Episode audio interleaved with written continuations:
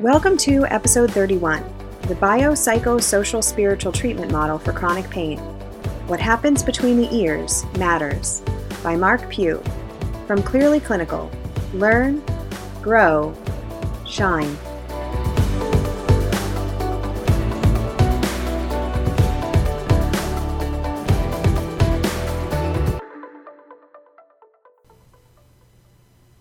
Hello, Clearly Clinical podcast listeners. This is Mark Pugh, Senior Vice President of Product Development and Marketing for Preferred Medical, a workers' compensation pharmacy benefit manager. Glad to be back with you for podcast number two for the Clearly Clinical Library of Content. This course is entitled The Biopsychosocial Spiritual Treatment Model for Chronic Pain What Happens Between the Ears Matters. If you recall from last podcast, the first podcast, it was an introduction to the biopsychosocial spiritual treatment model uh, and why it is important. This time we're going to dive into two of the primary components of it psycho and spiritual. So let me read the introduction real quick to make sure that we're on the same page as to what you'll be listening to. This course focuses on how the psycho-spiritual aspect of the biopsychosocial spiritual treatment model can complicate or help the management of chronic pain. Ignoring what happens between the ears usually yields poor clinical outcomes. It has been opined that chronic pain is primarily emotional and has been often demonstrated that depression and anxiety accompany chronic pain. In other words, pain is in the brain. Not that it's made up, but that the ability to cope with pain that will likely never go away is largely based on how that pain is interpreted, based on fear avoidance, catastrophization, and past positive negative experiences. Dealing with these comorbid issues requires the ability to retrain the brain on how to process the pain, such as mindfulness or yoga, and often requires psychological and behavioral treatment, such as cognitive behavioral therapy. This course will explore how adverse childhood experiences, resilience, and one's psycho spiritual identity can impact pain management treatment outcomes, and will also review tools that can be helpful in identifying chronic pain beliefs that may negatively influence outcomes, like the PHQ 9 and the pain catastrophizing scale. So now that we're on the same wavelength, let me recap very quickly what the biopsychosocial spiritual treatment model does. It establishes or recognizes the lack of resilience. It encourages self management of chronic pain and it focuses on the whole person. Now, let me, before I get into this particular podcast, give you a great big caveat. I am not a psychologist or a clinician for that matter.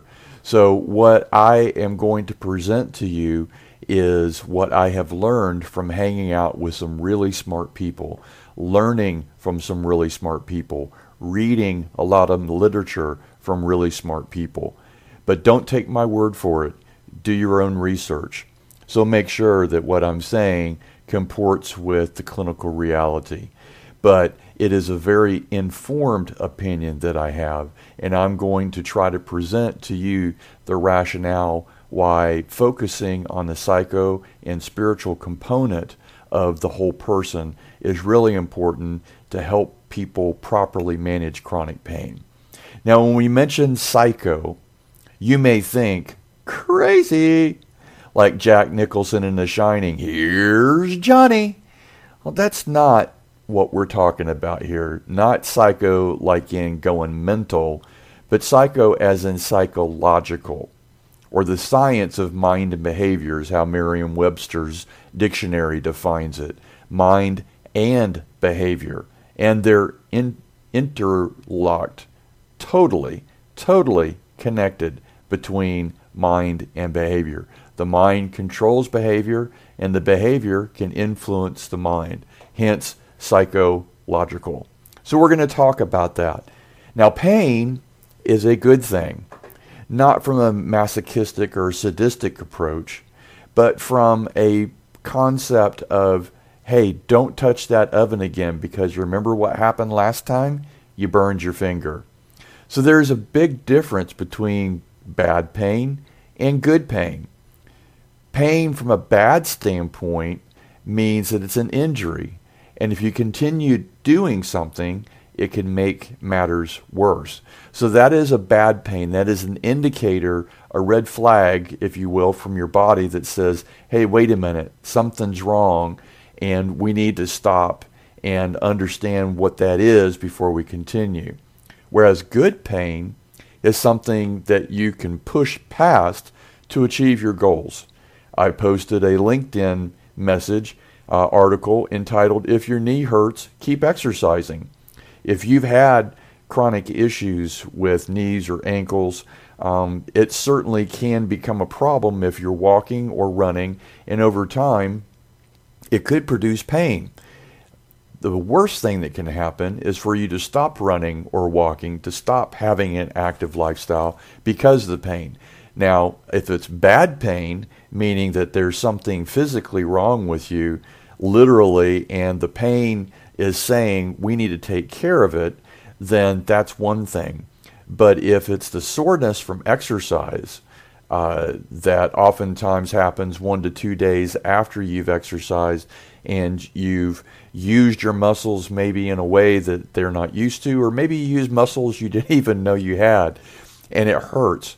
That is a good pain. It's something to push through. So, pain is a warning sign for something that's wrong um, but it's also something that can be pushed through if it's that good variety.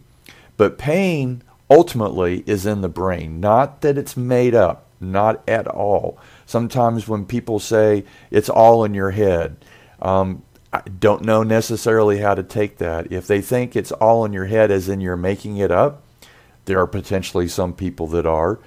But if it's it's all in your head, as in your brain has a lot to do with how you manage and interpret pain, then they're actually right because pain is real. Pain is real. Emotions are real. Now, both of them are kind of squishy when you come to think about it. It's not something that you can do an MRI and say, hey, here's your emotions. You're feeling sad today. Here's your emotions. You're feeling happy today. Um, there isn't necessarily an objective tool in order to manage that, but they're real. They're just as real. If you've ever been depressed or anxious or stressed out, you know that emotion is real. If you've ever suffered loss of a loved one or loss of a job or financial difficulties or torn ACL or shoulder, uh, a rotator cuff issue with your shoulder, you know that pain is the real. But that pain, those emotions, are all regulated or interpreted by the brain. The brain truly controls how you look at and ultimately manage the pain. Because in reality, pain is not the same as suffering. Pain is part of the human condition. It incorporates physical pain, it incorporates emotional pain, it incorporates social pain, I when I was in high school, I always sat at the losers table, and it was funny when I had my 10th year high school reunion. When I went back to meet these folks, um, I sat at the losers table again. Um, interestingly enough, though, I was voted most improved, which I'm not really sure how to necessarily take that. But anyway, pain, however you slice it, is part of the human condition. If you're a human being, you've suffered some kind of pain almost daily. Suffering, however, can be a choice. Suffering is how you interpret the pain, how you look at the pain, whether the pain becomes you. Uh, I've reviewed since 2012 hundreds of thousands of pages, actually 2003 in reality, um, so 15 years um, as of the date of this recording, of hundreds of thousands of pages of medical records. Um, I've evaluated hundreds of thousands of drug transactions. Um, and I have seen in medical records, in reports from doctors, proof that people get self esteem from pain. It's weird. You tend to think of as like, why in the world would you do that? But you have been in pain for so long that pain is your name. Pain is who you are. And deep down inside, probably subconsciously, you fight to hold on to the pain because without pain, you don't know who you are anymore. So separating the concept of pain, which is a part of the human condition, and suffering, which is the interpretation of the pain and the and the point where pain has become who you are, and pain is not anything. Um, it's neither good nor bad. It just is all the time. Um, that is a difficult thing, and what we want to do from an acute standpoint, from a subacute standpoint, from a chronic pain standpoint, is to reduce the possibility of it being suffering and actually focus on managing the pain.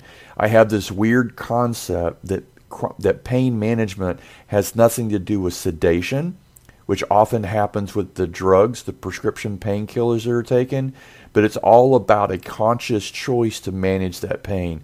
So many people I've run into virtually, online in LinkedIn, on Twitter, um, as well as in person in many of the presentations. I've I've had phone conversations with folks. I understand that there are people in extreme pain that do not allow that to dictate who they are or what they can become. So, separating and distinguishing pain versus suffering. So, I want to quote one of my clinical mentors. He's the chief medical officer for Las Vegas Recovery Center in Las Vegas, Dr. Mel Pohl, P O H L. If you want to Google him, he is awesome.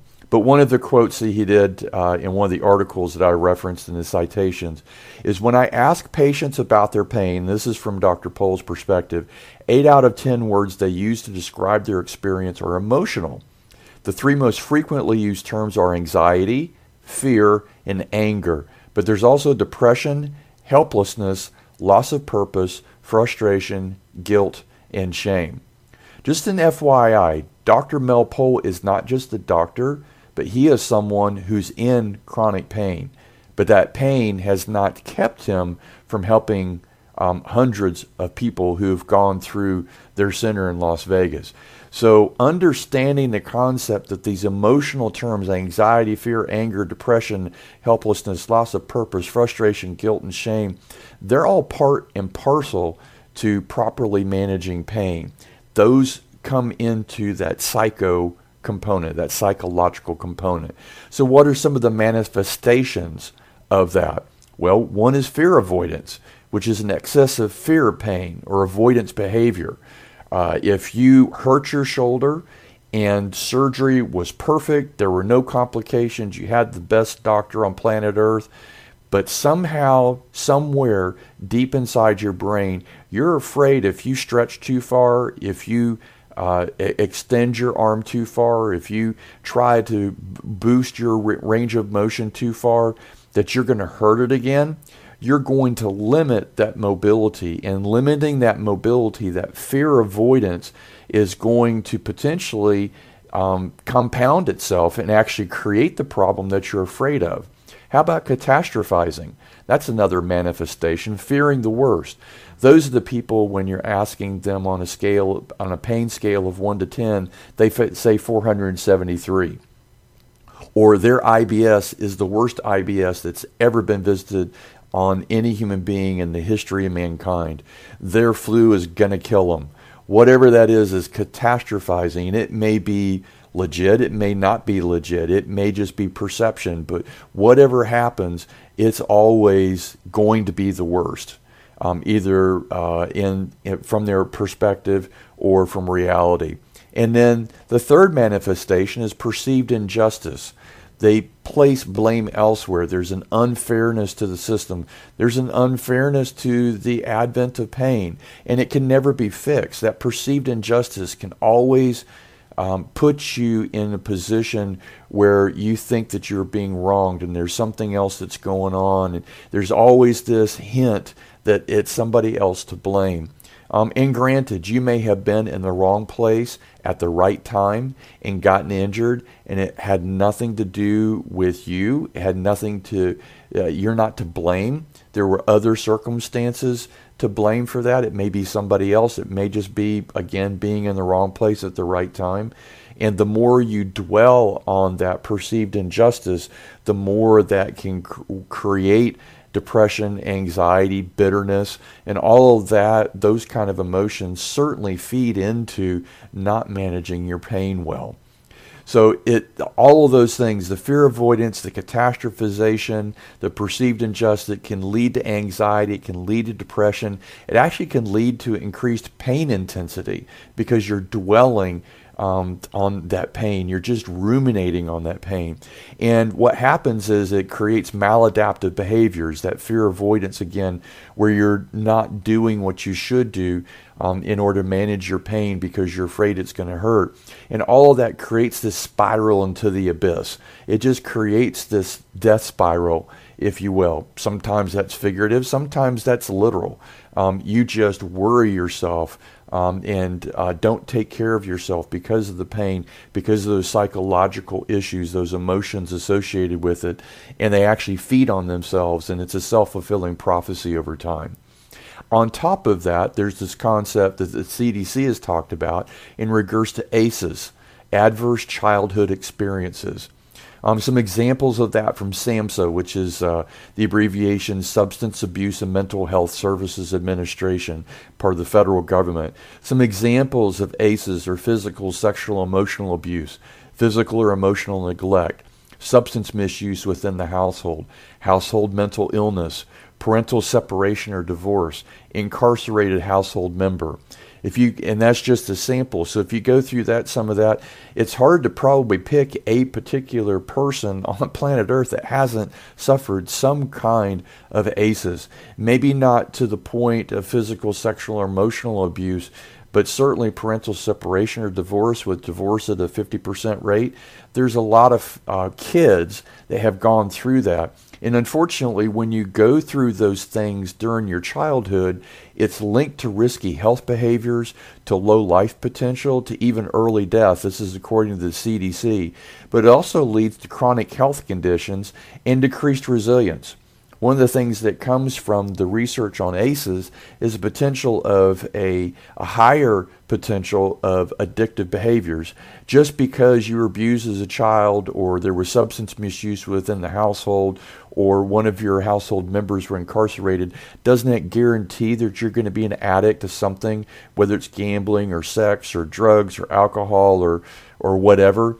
Um, but you're predisposed to that because of those things that happened as a child, and those all can layer on in onto this psychological overlay uh, of managing properly chronic pain.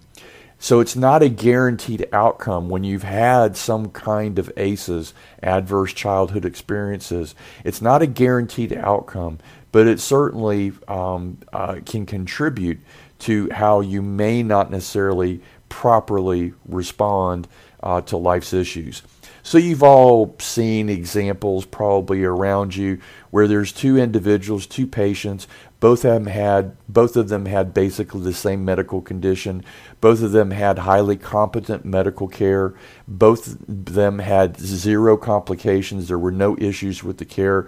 One returns to work to function to life and one doesn't. One is back to who they used to be, and one went south. So, what's different?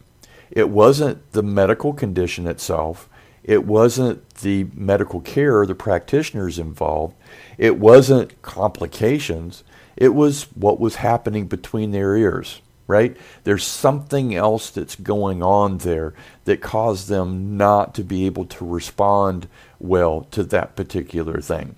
There's a lot of folks that have relatively uh, uh, difficult and complex circumstances around their pain, around their condition, and they are totally okay.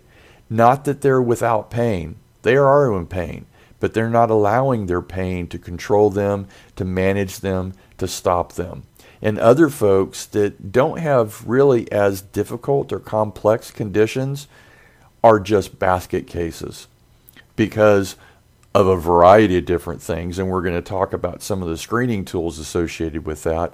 Um, but we got to understand that those psychosocial, those psychological, spiritual kind of concepts, those emotions of the fear and anxiety and the fear avoidance and the, the perceived injustice and all these different things are having significant effect on their ability and management of that. So the problem becomes then, because of all these issues and many more, there's becomes a lack of resilience. And that lack of resilience makes it more difficult to manage chronic pain. That lack of ability to handle things that don't go well. And those things that don't go well could be financial difficulties, could be a relationship breakup, um, could be pain that came out of nowhere, could be a traumatic event. All those different things. Some people have resilience and bounce back, and other people don't. The less resilience you have, the more difficulty it's going to be to manage the chronic pain. Because chronic pain, if you remember what I said in the first podcast, chronic pain, in simple terms, is pain that you wake up with every morning, that you go to sleep with every night, and it doesn't go away until you die. That can be very, very mind bending that this is who I am. And chances are that it's not going to get any better. In fact, chances are it may get worse over time. So, are you going to succumb to suffering?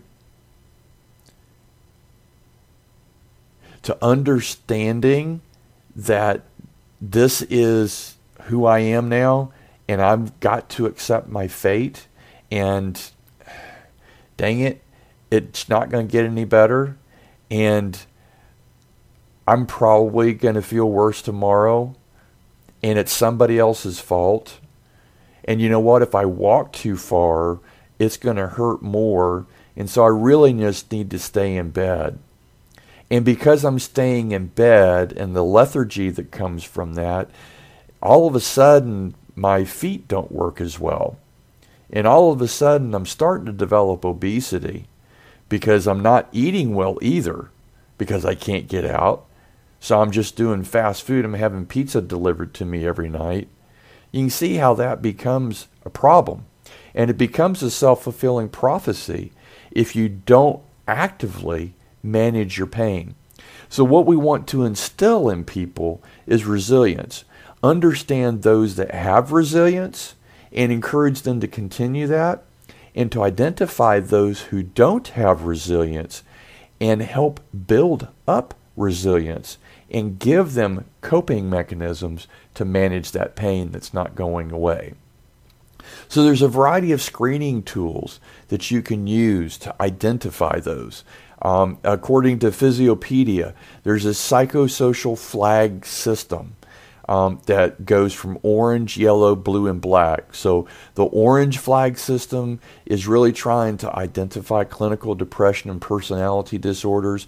It's a it's a screening tool. It's not a diagnostic tool, but it helps understand if your depression is less about I'm not feeling all that great today, but tomorrow will be better to the point where every day is difficult. And it's difficult to get out of bed and it's difficult to motivate yourself etc to the yellow which are thinking and talking in terms of thoughts and feelings and behavior a little bit deeper dive from a diagnostic standpoint understanding what's going on. And then the blue and black are more from an occupational standpoint. The blue is about the employee and their workplace how they think about things. And the black is stuff black flags are things that are outside the immediate control of the employee, things that are happening at the job. So when you talk about the psychosocial flag systems, identifying different things and different levels, potential red flags, um, what you want to do is to try to identify based on whichever flag there might be there, what's the early intervention that we can happen? What can we deploy to help stem the tide, to turn the tide from going south to going north, if you will? And what kind of stepped approach can we take? What kinds of treatments can we provide? What kind modalities, what different kinds of help can we provide to them to help them turn that compass from south to north? So, early intervention, identifying the stepped approach, but those flags are really, really important to identify that. So, I'm going to give you some tools that you can Google. Um, I'll give you the names um, of them that you can Google them. They're very simple. Most of them, in fact, I think all of them are actually free um, to be used. The first one is the Patient Health Questionnaire, and it comes in two flavors PHQ2 and PHQ9. The difference between the 2 and 9 is the number of questions. So, obviously, the more questions, the PHQ9, it's more detailed, um, and you're going to get uh, more information from asking those particular questions than the 2, which is really related to more of that orange flag. So, PHQ2, PHQ9. The next one is called the Generalized Anxiety Disorder Screening Tool, or GAD7. Again, the number is the number of questions. So that's trying to understand what's your level of anxiety and how is that transitioning to uh, substantial clinical issues. So, obviously, the higher the score, the more anxious you are. That anxiety could increase the psychological overlay, which is not just the psycho issues, but also the emotional issues associated with that. So, you want to understand where they're at on that scale. The next one is called Fear Avoidance Beliefs Questionnaire, or FABQ. So, that test um, or screening tool is more about trying to understand um, what do you believe about f- fear? What, what is your level of fear and what are you willing to avoid in order to, uh, to, not, uh, to not suffer from pain, to not feel that pain? So, fear avoidance, again, um, can be a very dangerous sign because if you are fearful of hurting yourself again, but everything was surgically repaired and there's no reason to be fearful, you're going to create more issues downstream by not doing the necessary work, exercise, stretching, etc., um, in order to make sure that that doesn't become uh, an issue and you don't have to have surgery again. Another one is called the pain catastrophizing scale. This was uh, created by Dr. Mick Sullivan up in Canada. Um, and it's a way of understanding how much you catastrophize your pain. Again, that example, someone who um, on a scale of 1 to 10 says 473, that's probably indicative that they don't properly understand their pain. Um, and if they think 473 on a scale of 1 to 10, they they absolutely positively believe in their heart of hearts that this is the worst pain that's ever been visited on any human being in the history of mankind. So this pain catastrophizing scale helps understand how they view their pain and how they may um, overestimate their pain, catastrophizing. And the last one I'll mention is a diagnosis intractability risk and efficacy score, or DIRE. Um, that particular tool is primarily related to pain and opioid use and trying to understand some red flags when you're dealing with pain, especially chronic pain, and um, opioid use. At what point is that opioid use as prescription opioids? Let me make sure, let me make clear: prescription opioids, not illicit opioids like heroin or fentanyl. But at what point will those prescription opioids create more problems? Um, um, and again, this gets to those uh, uh, psychological overlays. So those tools are really helpful. There's other ones that you can look at, um, but again, I'll repeat them in case you didn't write them down the first time. Patient Health Questionnaire, PHQ2, PHQ9, the Generalized Anxiety Disorder tool called GAD7, Fear Avoidance Beliefs Questionnaire, or FABQ, the Pain Catastrophizing Scale by Dr. Mick Sullivan, and the Diagnosis Intractability, Risk, and Efficacy Score, or DIRE. Hopefully, those are tools that are helpful. Uh, they're administered by providers, obviously, uh, but there's no reason because most of them are self administered, that a patient can't do them themselves as well. So, what is the solution to resilience, to the psychological uh, issues potential? Well, when something challenging happens, you grow. You're either getting better or you're getting worse. When challenges come your way, you're either resolving them or you're shrinking from them. When an obstacle is presented to you, you either bust through it, crawl over it, figure out a way around it, tunnel under it. You don't care. You're getting past that obstacle. Or you see that obstacle and go, oh, well, I'm just going to sit on this other side. So the solution, the develop of resilience, of overcoming those psychological issues is when a challenging thing happens, and certainly chronic pain would be considered a challenging circumstance, you want to focus on growth. You can't stay static. It's been said that it doesn't matter how many times you get knocked down that counts, it's how many times you get back up. If you've been alive long enough, you know that challenges come your way. Life is not pretty every single moment of your life. Life can get ugly. Some of it's by our actions, our behavior, our choices. Sometimes it has absolutely nothing to do with us. We were in the wrong place at the right time. What do you do with it? Do you learn from it? Do you grow through it? Do you overcome it? Are you resilient and you bounce back up? Or do you not fight, but you flight? You can't deal with it. And when th- bad things happen to good people, or when bad things happen to bad people, it doesn't matter. When bad things happen, they don't deal with it. They shrink. They skulk. They go into a cave. They go into depression. You get my drift? It doesn't matter how many times you get knocked down that counts. It's how many times you get back up. And what we want to instill in people from a chronic pain standpoint is the ability, the willingness, the mechanisms, the tactics in order to get back up. Getting back up includes managing chronic pain. Again, I can't say this enough. Managing chronic pain has nothing to do with sedation.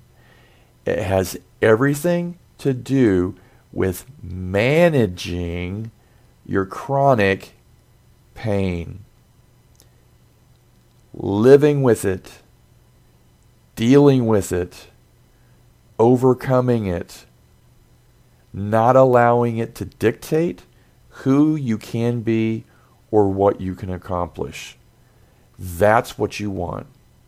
If you're resilient, you'll be more likely to be able to properly manage that chronic pain.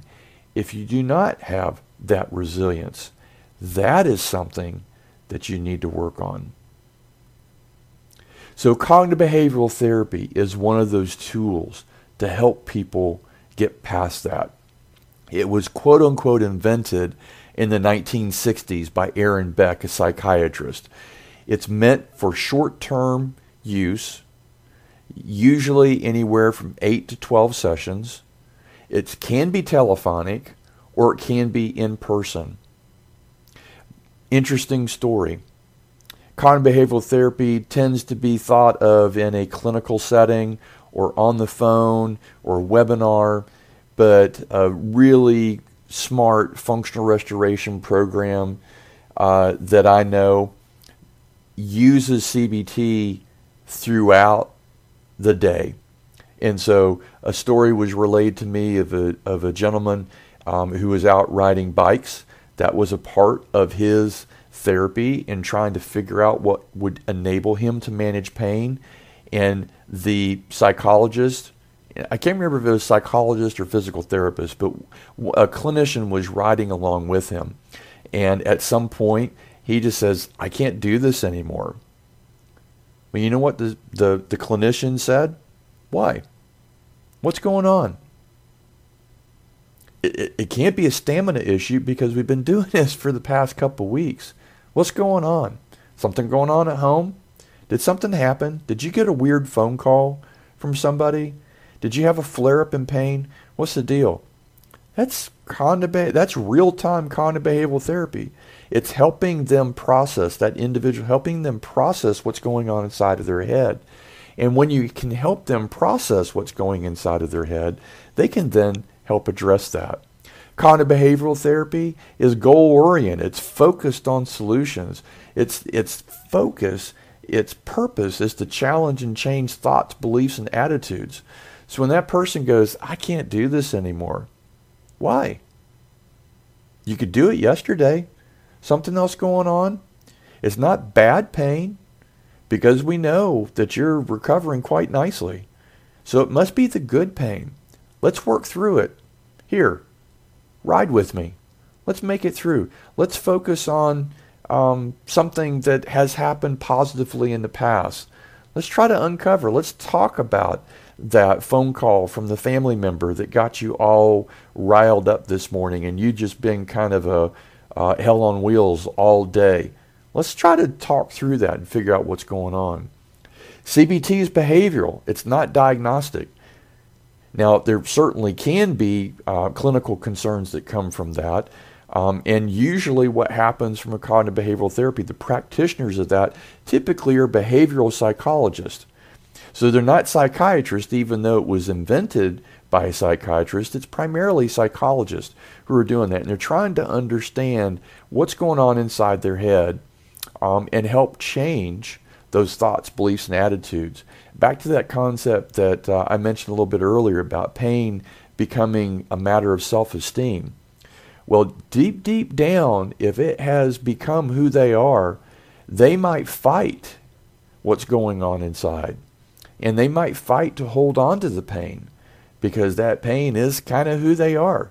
So you got to figure out how to manage that and how to change their behavior. That can be homework, that can be thinking out loud, that can be diaries, variety of different things.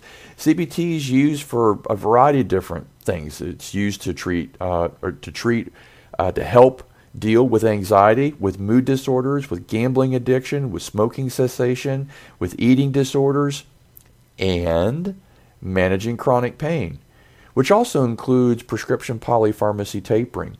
One of the things I have uh, absolutely come to grips with and totally um, b- believe in um, over the past, well, 20, let's see, 2012, I think was the, no, maybe 2011 was the first time I visited on site a functional restoration program and started evaluating what best practices were. Um, and I have come to believe with absolute certainty that if someone is on a dangerous polypharmacy regimen, meaning they're taking opioids for the pain, and then they're taking the stool softener because they can't poop, and then they're taking the benzodiazepine because they have higher levels of anxiety, and they're taking the sleep aids because they got sleep disorders, and then they're taking the wake me up aids because we did too do too good a job of uh, sedating them overnight. And all those things are compounding with side effects and drug to drug interactions with all the supplements they're taking, and the over the counter drugs. It's just an absolute nightmare. In order to solve that, in order to figure out a way to taper that down to a more reasonable drug regimen, or maybe a modality, a way of living that doesn't require drugs at all, which is absolutely possible the best way to do that is to do concurrently CBT, is to uncover what could potentially sabotage uh, that efforts to taper and develop coping mechanisms. So there's many uses of CBT. It's evolved over time, and it really what its focus is, what it, it, the goal is, if you will, is again focusing on solutions, and it's to establish a personalized set of coping mechanisms. That can be yoga, that can be Tai Chi, uh, that can be mindfulness or meditation, uh, that can be stretching, uh, that can be acupuncture or dry needling, uh, that can be a, a, variety of different things uh, that, that can help. Both things where you go to practitioner to help or things that you do um, yourself. How about deep diaphragmic breathing? You know that we would not have as many human beings on planet Earth if women weren't taught Lamaze. You know what Lamaze is? Deep diaphragmic breathing. Have you ever been in a stressful situation? You know deep diaphragmic breathing. Breathe in, breathe out. Breathe in, breathe out. It's amazing how it lowers your pulse rate. It's amazing how it releases endorphins to calm you down and to reduce the stress. Those are ways to manage your pain too. I know people that use deep diaphragmic breathing amongst a variety of different tools in order to manage their pain. Not everything works for everybody. Not everybody responds to yoga. Not everybody can do meditation. Not everybody can, when pain really comes, to start breathing in and out. You got to figure out what works. And CBT is a tool to establish not only the potential saboteurs of that deep, deep down in from a psychological, emotional issues that might sabotage it, but also based on addressing those potential saboteurs, what the modalities are. So CBT, there's different levels or what they call waves. The first wave um, was behavioral therapy. The second wave was cognitive behavioral therapy. And the third wave was mindfulness based therapies. And that's what I'm going to talk about now. There was a Psychology Today blog post on November 1st of 2017. And this blog post defined mindfulness as paying attention on purpose in the present moment non-judgmentally. There are other more there were other definitions that they described there too. Mindfulness is letting go of taking things for granted. Mindfulness means to return to the present moment. Mindfulness is the self-regulation of attention with an attitude of curiosity, openness, and acceptance. Now, when people think of mindfulness, especially in the insurance industry, especially in workers' compensation in the United States, we're thinking, what? We're teaching them to stare at crystals and to go to Sedona and sit sit yogi style next to a canyon? Seriously? We're going to teach people to meditate? Well, the science is clear. I can give you references to behavioral psychologists that absolutely positively tell you that there is truth to mindfulness being a management tool. In fact, one of my other clinical mentors, Dr. Geralyn Datz, she is an awesome behavioral psychologist in Mississippi. Um, there are apps that she recommends from a self management standpoint. Now, she helps people because behavioral psychologist, she understands CBT and mindfulness and all this other stuff. But there are some apps that you might be interested in. www.calm, C-A-L-M dot com. Just reading that name makes you feel good, right? Some of the menu items on their website include meditate, sleep stories, music, the Calm Masterclass, subscribe, and blog. So calm www.breathethink.com. Or how about stop, breathe, and think? That's www.stopbreathethink.com. So one of the quotes I found on that website is to check in with how you're feeling and try short activities tuned to your emotions. Or how about www.headspace.com? They make the claim a few minutes could change your whole day. And if you want to look at other apps, all three of those were uh, deemed best meditation apps of 2018. But if you want to get the full list, um, look at healthline.com, www.healthline.com slash health slash mental dash health slash top dash meditation dash iPhone dash Android dash apps. Hope you got that because I don't know that I can repeat it a second time. But there's an app for mindfulness, for meditation, to help be present, um, to be non judgmental about where you've been, where you are, where you're going. In reality, you don't worry about where you've been and you're not worried about where you're going. Really, all you're focused in is where I am right now. Now, I, I tried mindfulness one time um, in San Diego at a conference, um, and it was in a busy room. Uh, the doors to the hallway were open, unfortunately. Um, I was speaking shortly thereafter. You would think that mindfulness would have been perfect to get me kind of set straight, but I just could not quiet my mind. Um, the instructor was really doing a great job in trying to guide us through things, but my mind was racing. Um, so I couldn't do it. And then uh, dinner a couple weeks ago, somebody told me that they were uh, they had just completed a seven day silent meditation retreat. I can't go five minutes without saying something. So, doing a silent meditation retreat um, just is unconscionable um, to me. I, I just I, I can't figure that out.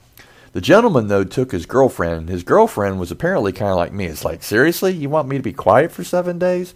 And she kind of fought and she talked for the first two or three days. But that third or fourth day, all of a sudden she started seeing that not talking,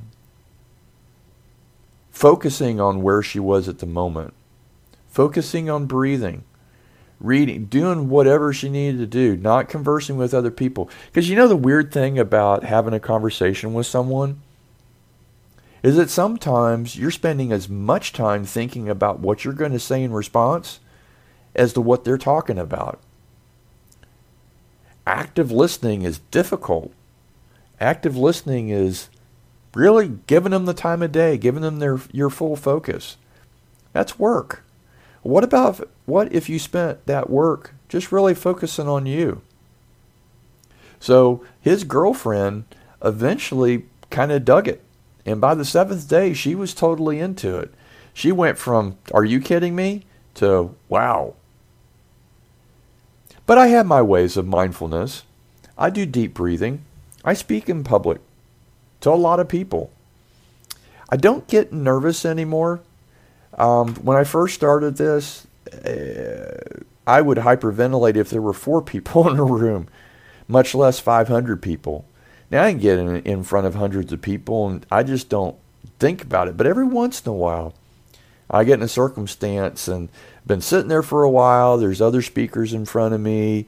You know, it's a complicated subject, and I'm I'm not sure that uh, you know I'm going to be able to articulate it properly, or there's some some stress because I'm focused on an interactive session where I want the audience to participate. Um, you know, for 30 minutes or 60 minutes or even an hour and a half, and do I have the ability to do that? And will they be responsive? And blah blah blah blah blah. And I look down at my Fitbit and I tap tap it until it shows me my pulse rate and my pulse rate's not at the resting position. Um, it's kind of racing a little bit, and you know, it's like, you know what? I just need to take a deep breath in and exhale. A deep breath in and exhale. And I just focus on the breathing. And it's amazing. I have looked at my Fitbit and my heart rate went from 85 to 60 just by doing that.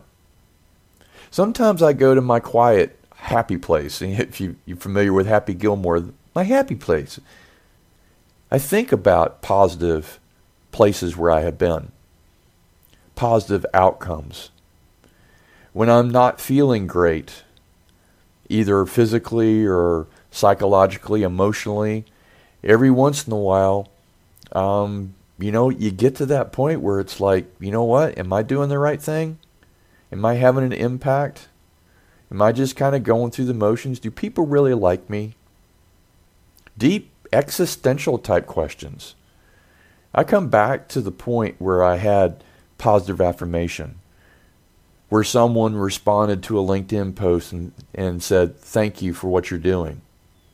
or someone shook my hand in private and says, Mark, I really admire you. Or just the concept of me seeing my kids grow up to be independent and self sufficient and great adults themselves. Going to my happy place helps. For me, prayer helps. It helps me center. It helps me see beyond myself. It helps me understand that what I'm doing right now doesn't necessarily mean that that's the end result. This is a journey, not a destination. We are never at the destination until we're buried six feet under. We're constantly on a journey. So I guess when you think about the deep breathing and going to my happy place and prayer, that's mindfulness, right? It's not staring at crystals in Sedona, Arizona, but it certainly is a way to manage my emotions, to manage my thoughts, to change my beliefs, even to change my reality. My reality goes from anxious and stress and a lack of self esteem and a lack of appreciation and uh, am I doing this the am I doing this the right way? Am I doing the right thing at all? Am I a good dad? Am I a good husband? Am I a good son? All those things kind of go, you know what? I'm good. Now may be bad, now may not be pleasant, but I've got plenty of experience, plenty of examples of where I went from bad or uncomfortable to great and very comfortable. It's just a function of where you're at. So mindfulness is really important. Now I mentioned prayer. That's spiritual, right? We're talking about psycho spiritual on that. But spiritual, when it comes to the biopsychosocial spiritual treatment model, doesn't necessarily mean religion. It's transcendent elements. It's something that's bigger than you. So you get perspective on who you are and where you're going and what you can accomplish. It's a search for ultimate meaning, for ultimate purpose, for significance. It gives meaning to the suffering. And by having meaning to that suffering, it potentially makes it more bearable because you understand that potentially what's bad today may be good tomorrow. It may not necessarily be good for you, but it could be good for others. One of the things I have seen for those who are dealing with substance use disorder and are in active recovery for a day, a week, a month, a year, 15 years, it doesn't matter how long, once they are are in active recovery, almost to a person, they want to pay it forward. Because they realize their example, their experience can help other people. That suffering that they went through can actually help someone else that's going through the same issue. And you can be the example you can be the shining light to help them through and say if i can do it you can do it. There's a spiritual component to that. There's positive thinking associated with that spiritual. And then it's tapping into and respecting the patient's belief system. So whether you're a Christian, whether you're Muslim, whether you're Jewish, whether you're Buddhist, whether you're an atheist, whether you're an agnostic, doesn't matter. There's a spiritual component to this of the bigger than you thing.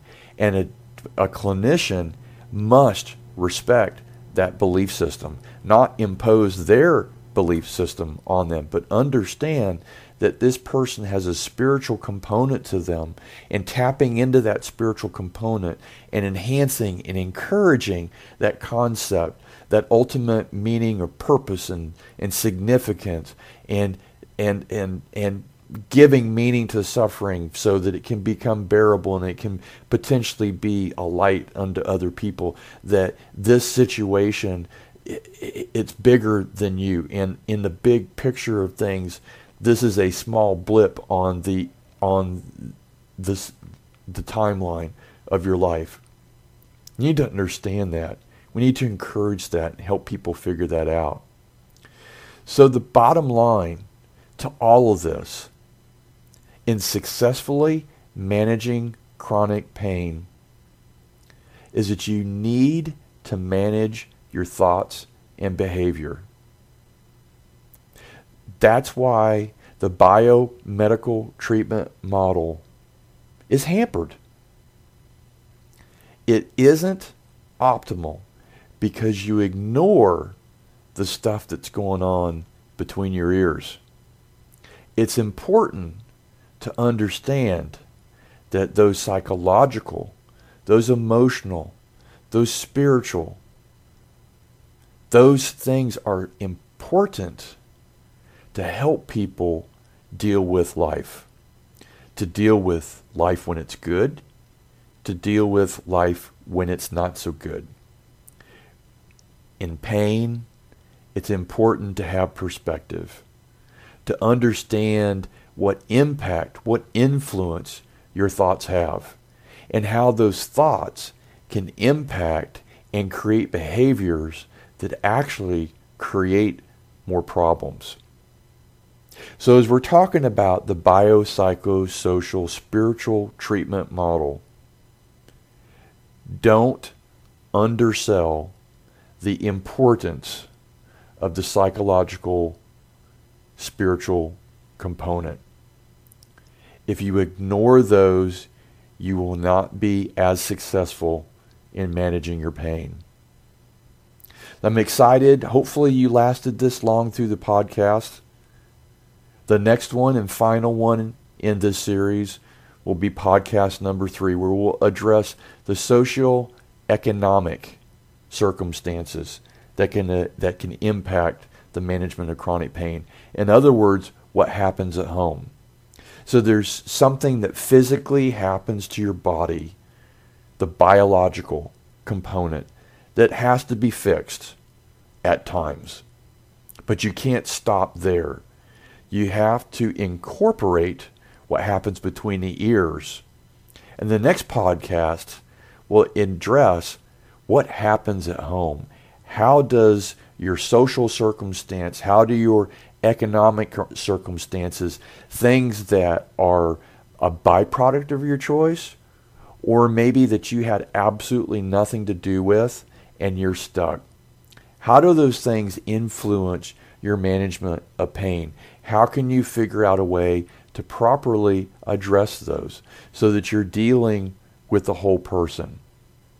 Hopefully, these series of podcasts will be helpful to you in opening your mind on how to properly manage chronic pain. I don't know who you are.